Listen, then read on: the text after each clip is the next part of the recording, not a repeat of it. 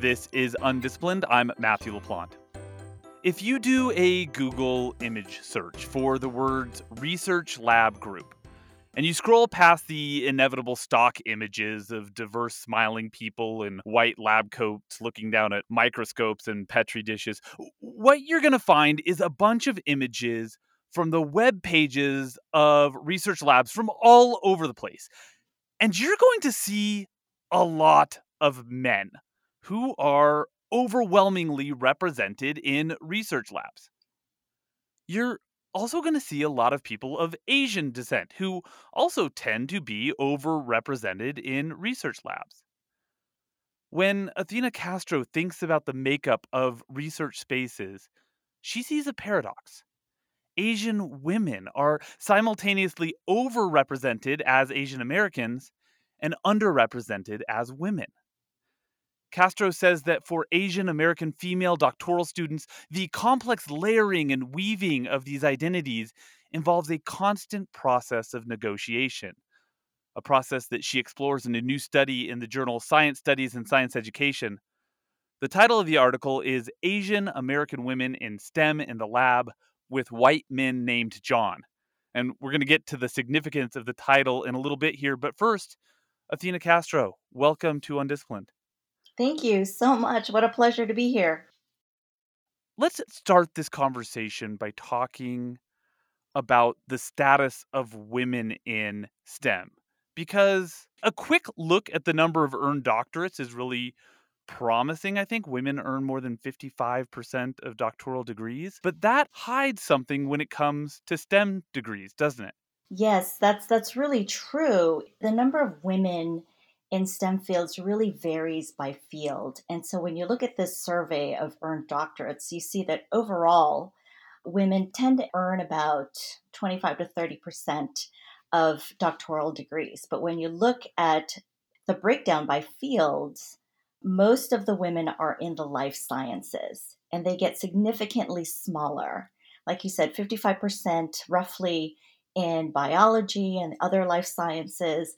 And then as you get into physics, computer science, it goes down to about 17%. That's pretty dismal. So, in some fields, 17%, to put this into context, for every five people in a lab group, there's one woman. Right. And there are many women who are in their labs. They, they may be the only. And that's a it's a very isolating experience for a lot of women to be the only in their in their group or eh, or even in their department sometimes. And because of this underrepresentation, not to mention the historic prejudices against them, women are often subjected to a lot of challenges in the STEM workplace. That's true. And sadly, harassment of women in STEM um, is really well documented. I, as I was talking with the women, I didn't hear anything that was surprising, which is really sad when you think about it. It that is sad. I mean, like you would want to be, you you would want your base expectation to be that people are being nice to one another, right? Right, right, absolutely. But what we found is what the research tells us, and what's again really well documented harassment in the workplace.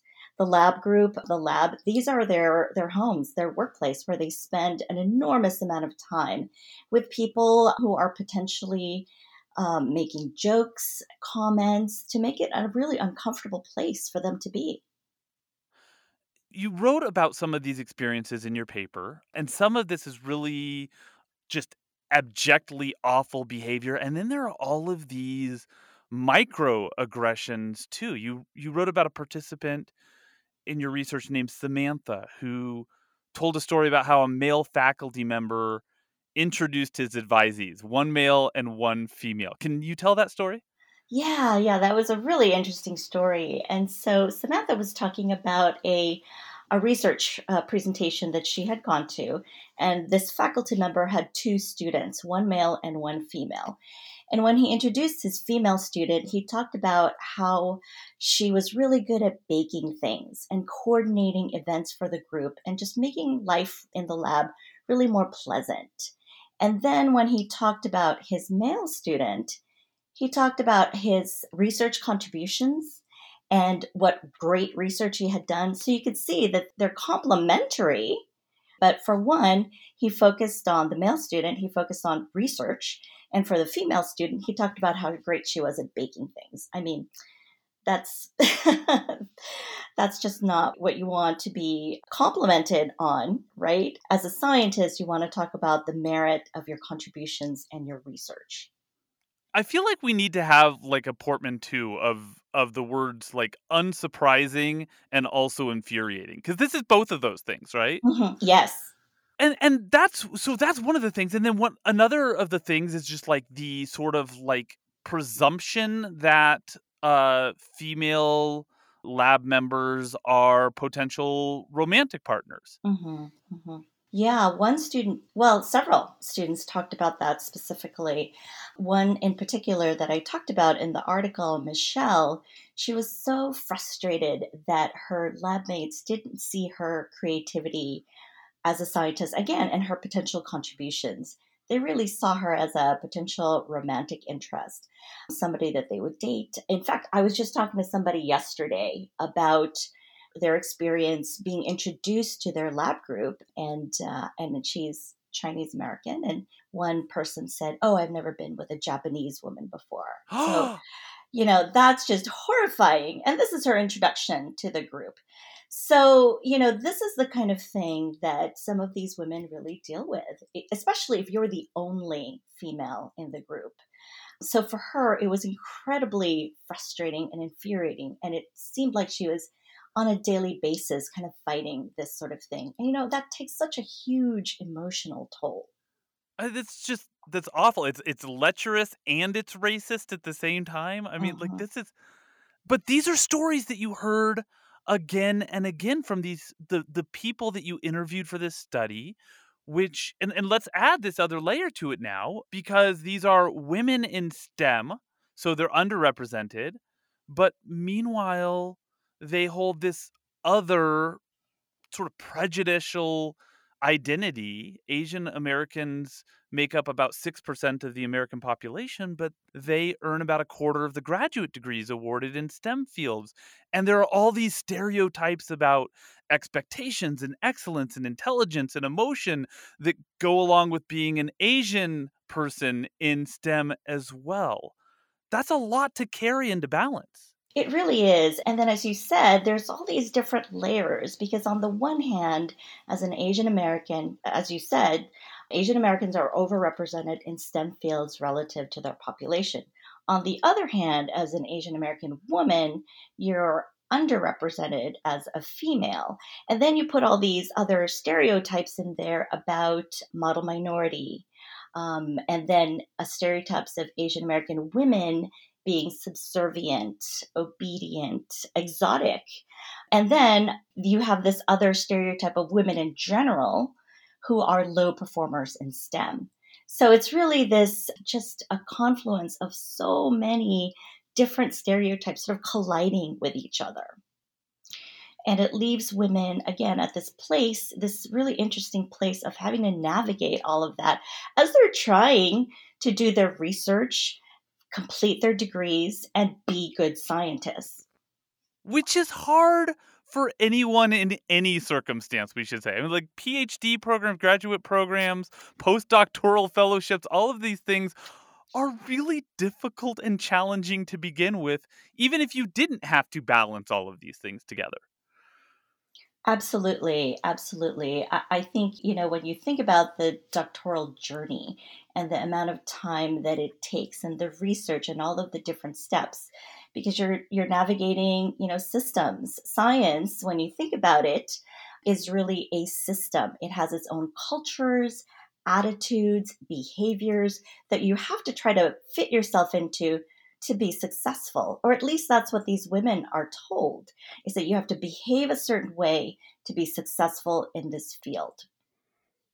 This paradox you write about in your study, I guess to be really reductionist about it, you have this very complex intersection of identity, but sort of we could say that like Asian American women in STEM, they're simultaneously discounted as women, but they have more expected of them as Asian Americans. But I wanted to make the point here this doesn't just balance itself out. This isn't one good prejudice and one bad prejudice. These are prejudices, and it creates a really hard space for these scientists to navigate.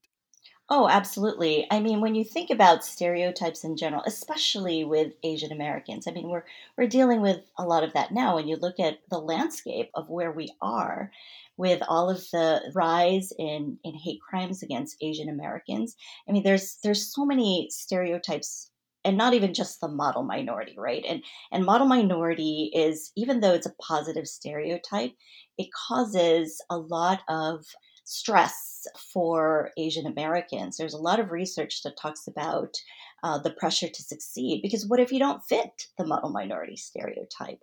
Um, and so it's really challenging for students to navigate that because you're automatically assumed to be really good at math, innately good at math and science. And then you have this other sort of image of being robotic, overly involved that some of this other research has talked about. And so really subhuman in some ways. And then you you look at the forever foreigner stereotype, the yellow peril, the deviant minority. Those are all stereotypes that are attributed to Asian Americans. You're never American because you're foreign. We see that now.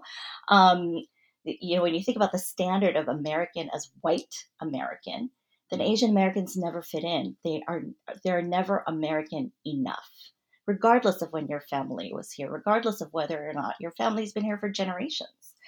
So it's really challenging to be in this place, I think, for Asian American students. One of the study participants, um, you referenced her earlier, Michelle, said she often hears the words, You're not what I expect from an Asian girl. Like, mm-hmm she wasn't a scientist, first and foremost, to her colleagues. She was an Asian girl, like whatever that means. There's really no way to fulfill anybody's expectations if their expectation is Asian girl, because that doesn't really even mean anything. Right. And I think it's, you know, there's been a lot of research on this as well when you think about, you know, the stereotypes of Asian American women obedient, subservient, dutiful daughter. Um, and you contrast that with exotic, you know, that those kinds of different stereotypes. And so Michelle was fairly outspoken. She called out racism, racist comments and jokes when she heard it. She people would accuse her of trying to be white and she would kind of answer them back. And so I think she just didn't fit their expectation of a subservient, quiet Asian female, which she was not. She was also in an environment where she, you know, it was so funny. She she was saying because she was in a more rural university in a rural environment, their um, city, and so she was saying that people would tell her, "Are you an international student?" People would think she was international because she looked. She is. She's Chinese American, so she just she just couldn't win uh, with this group. And, you know, sadly, a couple of times she said to me, you know, people just didn't see my identity as a legitimate identity. Another thing that people seem to do quite frequently to delegitimize people's identities as Asian women scientists, mm-hmm. um, and this this happens to Asian men as well. Mm-hmm is this idea, and you mentioned it earlier, this this idea of roboticness. You had another participant, Heather, who told you about how fellow lab members right in front of her derided another Asian American scientist's accomplishments by saying that that woman was, and here's the quote, raised as a robot. Mm-hmm raised robot. She could just crank things out. And again, that kind of goes back to this idea of the model minority, that intersection of model minority and Asians as being like machines. But yeah, this idea of Asians being so subhuman, there's this great research from um, Niral Shah that talks a lot about how these stereotypes really are about Asians being subhuman. And again, this model minority idea of raising up another a group asian americans to create this wedge between other minority groups and so we've seen that time and time again when asians are lauded on the one hand for succeeding and becoming successful educationally. They've risen up in status. On the other hand, they're kind of put back in their place because you're, again, not American, forever foreigner. You are uh, not human, subhuman, because you're robotic and overly involved. And that's the image that we see over and over again, even in popular culture. All of these stereotypes really do nothing except to maintain this idea of white supremacy. At one point, you spoke to a woman, a third year engineering student named Vanessa, and she mentioned that there were four white guys named John in her lab. Not four white guys in her lab, four of them named John. John. And this sort of became central and essential to the way you were thinking about your exploration of this topic. And we should say Vanessa was not the only mm. person who mentioned this idea of even just the singular name John is more represented in a lot of spaces and certainly in a lot of places of power more than a lot of minoritized groups are. Right. Yeah, it was it was really interesting and that phrase really caught my ear. The first person I spoke to, this woman named Sonia, she talked about an article that she had read. And it talked about how there were more, not only more white male CEOs than female CEOs, but more white men named John than female CEOs. And so I looked up the article, and then later on, as I spoke with Vanessa, because I asked everybody, tell me about your group, you know, males, females, ethnic diversity. And so Vanessa said, as, as I asked her, tell me about your group, she said, well, actually, there, there are four white men named John. And so I, I just really thought that that was emblematic of this white, male normed system that is science.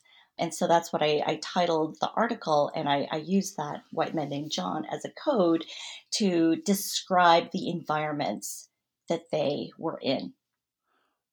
How would you hope people might utilize the work that you've done in this paper to to create, presumably, to create better environments for everyone, and and to be particularly focused on the ways in which Asian American female scientists are treated in in lab spaces? Oh, gosh, that's such a great question. I think there are multiple levels. For me, I think one of the reasons that I wanted to write this article and do this research was because I wanted to bring these stories out.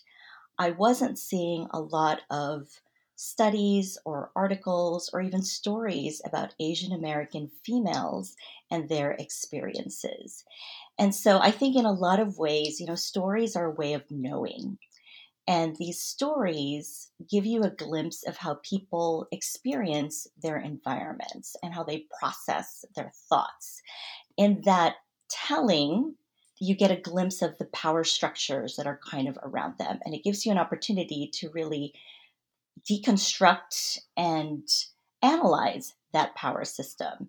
And so, the other, I think, main reason why I feel like this research is important is that we're thinking about science again as a system that is socially constructed. And if it's socially constructed, then it can be deconstructed.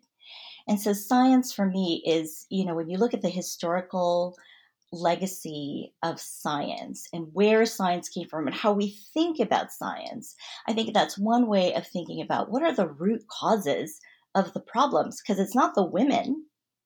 The women are the ones who make changes and accommodate their environment, but that's not the way it should be.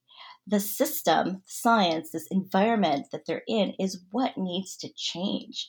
And we can only change that, I think, by looking at how we got here and then taking those pieces apart and reimagining a different science environment, that, like you said, where everyone thrives and that benefits all students. I can imagine a scenario in which like a, a well-meaning high school advisor would take this study and show it to a an Asian American female student who is interested in STEM and say, you know, just so you know, this is, you know, what you're up against. And I mean, I guess on on the one hand, that's that's right. That is what people may be up against in the STEM system. But probably the more important thing would be to take every white male named John and Matthew and Luke and Jerry and whatever and have them read this study, right? Mm-hmm, mm-hmm.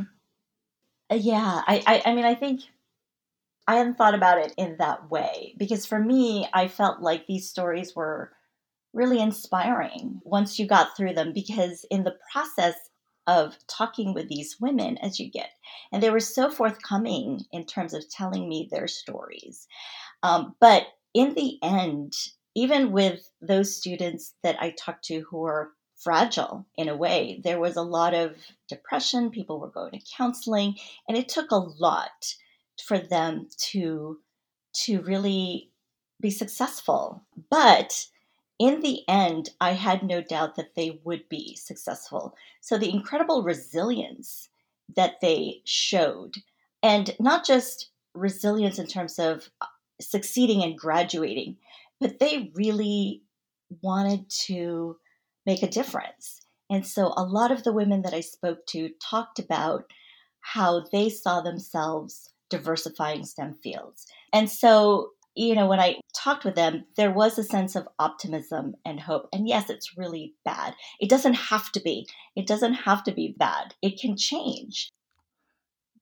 You are the executive director of the Caltech Y, which it's an independent nonprofit that's aimed at enriching the lives of students at a university that's pretty famous for its academic rigor and its stresses. And so a place like the Caltech Y is important. In this capacity, you run into a lot of students, and, and I presume you run into a lot of Asian American women who are students. Do those women confide in you about the sorts of themes that were involved in your study? Sometimes I, I think it depends on you know the space we're in. Um, so again, creating those safe spaces for people to talk about their stories is really important. And yes, I do hear a lot of stories. And when you get a group of them together, you hear all kinds of things. So, eh, eh, you know, I've worked in this field for a long time and and that was part of my motivation as well for doing this research because I'd heard so many stories, not just from women and Asian American women, but all of these students. I, I did some I worked for a while in the what was then the Minority Student Affairs office, and that was my first introduction to working at the Caltech Y. And so I got to know those students and hear their stories. And as I continued along in this space, hearing more and more from students, you know, and I've been here 20 plus years, and sometimes the stories don't change. And that's disheartening that's got to feel frustrating when Extremely. when you hear the same story. Yeah.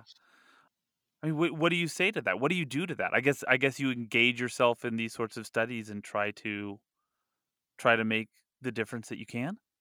Right. I, I mean, I I do what I can within my sphere of influence. Um, there's a lot of efforts going on. I think higher education in general, as you look across, you know, and, and I think we can attribute that to the Black Lives Matter movement and some of the other movements around the country that are really looking at higher educational institutions as elitist, uh, racist, even just most recently when you look at the conversation around naming and spaces and who do we hold up as models within this community. There's a lot of reckoning in higher education. And so there's a lot of effort going on in building diversity, equity, inclusion, right? Those are the words that we're using, DEI. But again, I feel like a lot of times what we kind of, when we think about this problem, we think about critical mass as the first step and bringing students in. But if you don't have this parallel change in the environment, then the students are going to be miserable and they're not going to succeed or they're not going to thrive. And so that's what I'm hoping will change is the environment.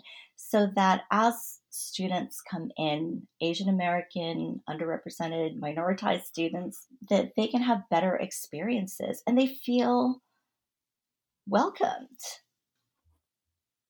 That's Athena Castro.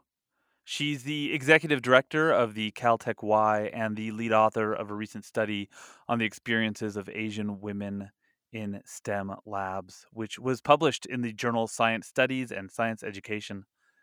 Athena Castro, thank you. Thank you, Matthew. It's been a pleasure. Undisciplined is a production of Utah Public Radio, and if you happen to live in Utah, you can listen to us every Thursday at 10:30 a.m. on UPR. If you miss us then, you can listen to every episode of Undisciplined wherever you get your podcasts. Our producer is Naomi Ward. Our theme music is Little Idea by Benjamin Tissot. And I'm Matthew LaPlante. Thanks for listening. Now go have big ideas.